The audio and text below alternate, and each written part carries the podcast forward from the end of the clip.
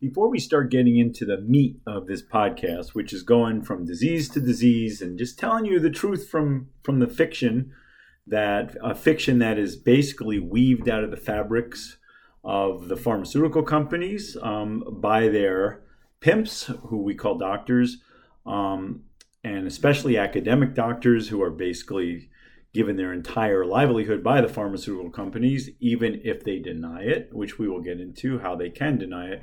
Anyway, we're going to spend the next four talks, yes, that's a lot, talking about the Flexner Report. And the reason we're going to do that is because the Flexner Report planted the seeds to the dysfunctional medical system we have today. My good friend um, and colleague, Alan Roth, uh, who works in New York, he and I wrote a book about how the Flexner Report has, in fact, poisoned American medicine and how it took us on the wrong course. And how the only way to get back on the right course is to acknowledge what that report has done to us and to follow a different path that was laid at the same time in which we have ignored. Um, that book is going to be published soon, and, and I will talk about it when it comes out. What, what the heck is the Flexner Report? Um, in a nutshell, and we're going to talk about the details of it in the next podcast, in a nutshell, in the early 1900s, late 1800s, American medicine was a mess. There were charlatans selling snake oils. They patent medicine salesmen. There are people kind of doing witchcrafty stuff on you and claiming to be doctors. Anybody could buy a medical degree. There are hundreds of medical schools. Most of them you just had to pay money and you got an MD. The um, salaries of doctors were, were very low. Um, the prestige of doctors were similarly low. And to fix all that, the American Medical Association was trying to change the landscape. American Medical Association was born in the mid 1850s or so, um, mostly um, out of the South. Um, from the beginning, it was an incredibly racist, top down, hegemonic medical system whose primary goal was to gain full control of medical licensing and medical education. The goal of that was to limit who could become a doctor, white men primarily, um, and who could be licensed in the state.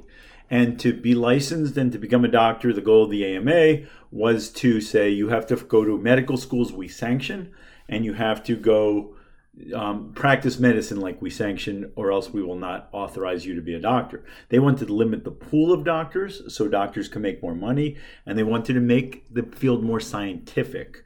And by scientific, it meant to follow a formula. The formula eventually evolved to mimic the formula being used in Germany, um, the very formula that Albert Einstein declared to be the most antithetical thing to education ever. And that's why he fled Germany initially, because the formula is this the German formula is this you memorize a bunch of facts and you regurgitate them. There are truths and there are not truths. How do you know what truths are? Your teachers will tell you the truth. It is not up to you to question the teachers. There was no questioning allowed in the German classroom. You were simply supposed to learn, memorize what they tell you, and spit it back and live your life that way. That was the German education system. That became the nidus for how the AMA sought to educate doctors. Now, in the early 1900s, um, there was a novel medical school called John Hopkins that um, was created um, for the purpose of turning around the medical system. And there were two visions at that time in Johns Hopkins. There was one by a doctor named William Osler. William Osler is my medical hero. You have heard me talk about him before. Um, I've quoted him. He is the wisest doctor that we've ever had in this country. And at the time, he was a celebrity. He was the primary founder of Hopkins. And he wanted to make it into an experiment of how to create better doctors and how to defeat the the pharmaceutically driven um, witchcraft like medical system that existed. And here's how he wanted to do it. He wanted do- he wanted students to come in who were well trained um, in humanities, people who are critical thinkers, people who had a good breadth of information about the world, smart people. He wanted to bring them in and set up a four year program. During the four year program, from day one, they would be immersed in practical medical care. They would work with doctors in the Baltimore community um, who had been practicing medicine for decades. They would learn from patients. Osler's number one rule, as you know, is If you want to know what's going on, ask the patient. From these immersion uh, educational systems, they would then go to the classroom and learn in a scientific verbiage about what they just saw. So they were going to mix science with reality. And so the science would fit into true reality. Osler well knew that young people are easily influenced by wanting to fix everything, and he was opposed to that. He, he told the young doctors do not get embroiled in pharmaceutical companies, they are evil. Do not prescribe medicines unless you are absolutely sure they're going to work. He always said that the young doctor prescribes 20 medicines for one condition and the old doctor prescribes one medicine for 20 conditions. Because he knew that with training and experience you would see that medicines are not the answer.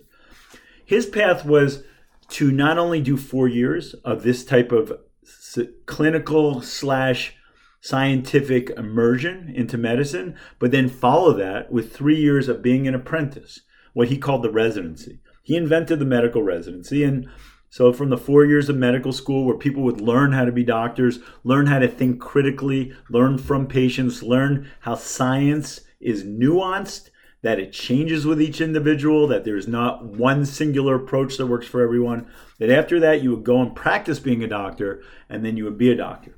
It was very important to Osler that doctors remain independent, that they not follow any protocols or rules, that they speak with each other and learn from each other and learn constantly. They were supposed to continually learn the newer science. Osler at the time was still bleeding people, still using leeches. So, you know, he, he was he wasn't he was only as advanced as as science could be. But he detested the German medical system. The the idea that the teacher is the boss, that you have to memorize and regurgitate things was antithetical to everything he wanted to achieve at Hopkins. So on the other side of the coin, another founder was a guy named Welch Welch was a eugenicist. Eugenics was the science of the day. And, and for those of you who think that science is truth, well, the science of the day um, was that certain people are inferior to other people. Those people could be determined to be inferior by standardized testing. So the eugenicists believed, for instance, that all Jews, Chinese, and Italians, that 70% of them were mentally deficient. They believed that black people were mentally deficient. They believed in racial laws. They believed in forced sterilization. Because of the eugenicists, um, about 100,000 Americans were sterilized. Their values, their education, their, their system of testing um, became used as the template for Nazism in Germany. Hitler said, We're doing what the Americans did. These were the Harvard, Yale, Princeton, doctors of the time. And Welch was one of them. He was a pathologist at Hopkins. He could care less about patients. He believed that talking to patients was actually a bad thing. Because if you talk to patients, you don't get objective knowledge. You just get what the patient tells you. And thus, you're not getting the truth. Eugenicists and Welch um, believed in what one eugenicist said, which is that the human body is as measurable as a piece of steel. You just have to come up with a lot of tests do those tests, fix the problems, and you fix the person. Don't talk to the person. Don't worry about symptoms. None of that's important. It's all about measuring and fixing. He hated Osler. He wanted to get rid of Osler. He was part of the American Medical Association. So he also believed in a centralized, um, authoritative control of all doctors. So when Osler got out of the picture, he retired, he went to England. Welch leaped at the opportunity working with the American Medical Association, he and the American Medical Association did a survey of all the medical schools and came up with a criteria of what constituted a good medical school. He then worked with industry, primarily the Carnegie and Rockefeller foundations, to get them on board and what they wanted in a good medical school. What they wanted in a good medical school was research. They wanted the medical schools to do the research they wanted to so they could sell things. Um, and then he wanted academia to follow suit. The basic goal of the Welch AMA system was threefold. Number one, there would be a marriage between academic medicine and industry. Industry would finance academic medicine. Industry would direct academic medicine to which way it would go and do research. Number two, there'd be centralized control of both medical education and how physicians acted. That control would be done by the American Medical Association through licensing boards and through medical education boards. Everyone in the country would be taught exactly the same way. And that way would be the German system. They would spend two years in the classroom, followed by two years on the wards. There would be no merging of the two. They would learn the science, learn how to measure and fix things, and then apply that to people. The teachers were not going to be doctors in the community like Osler believed, but were going to be full time faculty who didn't necessarily see patients, but who did research.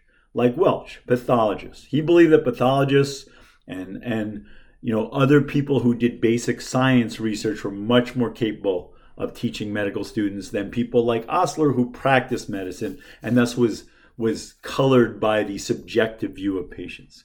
So that was the second one. The third one was that everything was going to be standardized in how people thought. The ethos of medicine moving forward was going to be that you measure things and fix things. There were going to be protocols. There was going to be a multiple choice way of determining which doctors know what and which patients have what conditions. There's a right answer and a wrong answer. None of that subtlety that Osler talked about. Osler always said, if you don't like uncertainty, then don't go into medicine. Well, to Welch, there was no uncertainty. There was right and wrong. And doctors from henceforth were going to be taught the right and the wrong. So, again, the three things the marriage of industry and academia, the central control of doctors through the AMA, and the idea that medicine should be practiced through the German system of memorizing truths and regurgitating them that all was Welch's dream. Welch and the AMA then hired a guy named Abraham Flexner, a nothing, a zero. But his brother, who is a more famous Flexner, worked at Hopkins with Welch, and Flexner was the, the guy who was going to come up with the report that changed all of medicine, which still bears his name. He worked for the Carnegie Foundation. He ultimately moved to the Rockefeller Foundation. He was embedded in industry. Um, and his report was that he was going to go to every medical school and declared which ones were going to be able to survive and which ones were not. The ones that survived were the ones that followed the Welch model of the two years of academics, two years of clinical, um, and having full time faculty. Now, most medical schools couldn't afford to do that. They couldn't afford to hire full time faculty, and medical students couldn't pay to go. So, what they needed was money from the Rockefeller and Carnegie Institute. So, for the me- for the medical schools who passed muster, they were able to get funding from Rockefeller and Carnegie, but they had to follow the script. If they diverged from the script, they were not allowed to be medical schools. When the Flexner report came out in 1911, that it declared we are going to change medicine. The AMA is now in charge of medical education and licensing. All medical schools must follow the script. We are going to be a measure and fix um, set of doctors following the German system, which at that time was very popular and considered the most academic. And any school that doesn't follow this will disappear. And most schools disappeared. As we're going to learn later, it, it was in the Flexner report that, for instance, schools that trained African American physicians were all going to either disappear or were going to be transferred into training people, not, not doctors, but training black physicians to prevent disease from going from blacks to whites. Because again, the AMA was inherently a Southern racist institution, and everything about the Flexner Report was racist, white male, hegemonic, top down. That's the Flexner Report in a nutshell. What was shocking was not so shocking was that because industry was so involved in it, it was able to muster the press to say this is a breakthrough. We're, we finally are getting out of the dark ages of medicine. And within two or three years, the Flexner Report became the template of what American medicine is. The Flexner Report is still with us today. Medical schools still follow the same program that was designed by Welch and Flexner and the eugenicists back then the, the AMA is not necessarily the governing body anymore, but we still are centrally controlled as doctors. We're supposed to follow protocols. There's a right and a wrong answer. There's no nuance. Um, and those protocols, as we've talked about and we'll talk about more, favor giving more and more medicines, give more and more tests, finding and fixing problems that may or may not be clinically relevant. relevant. Osler was buried. Osler tried to fight back from England. He f- tried to fight back. Other doctors, like Peabody at Harvard, tried viciously to fight back, but they were buried by this because ultimately industry wins. Because industry was financing this whole begaggle. For instance, as we'll see, Carnegie didn't want to finance black medical schools who weren't doing the kind of research that he was doing.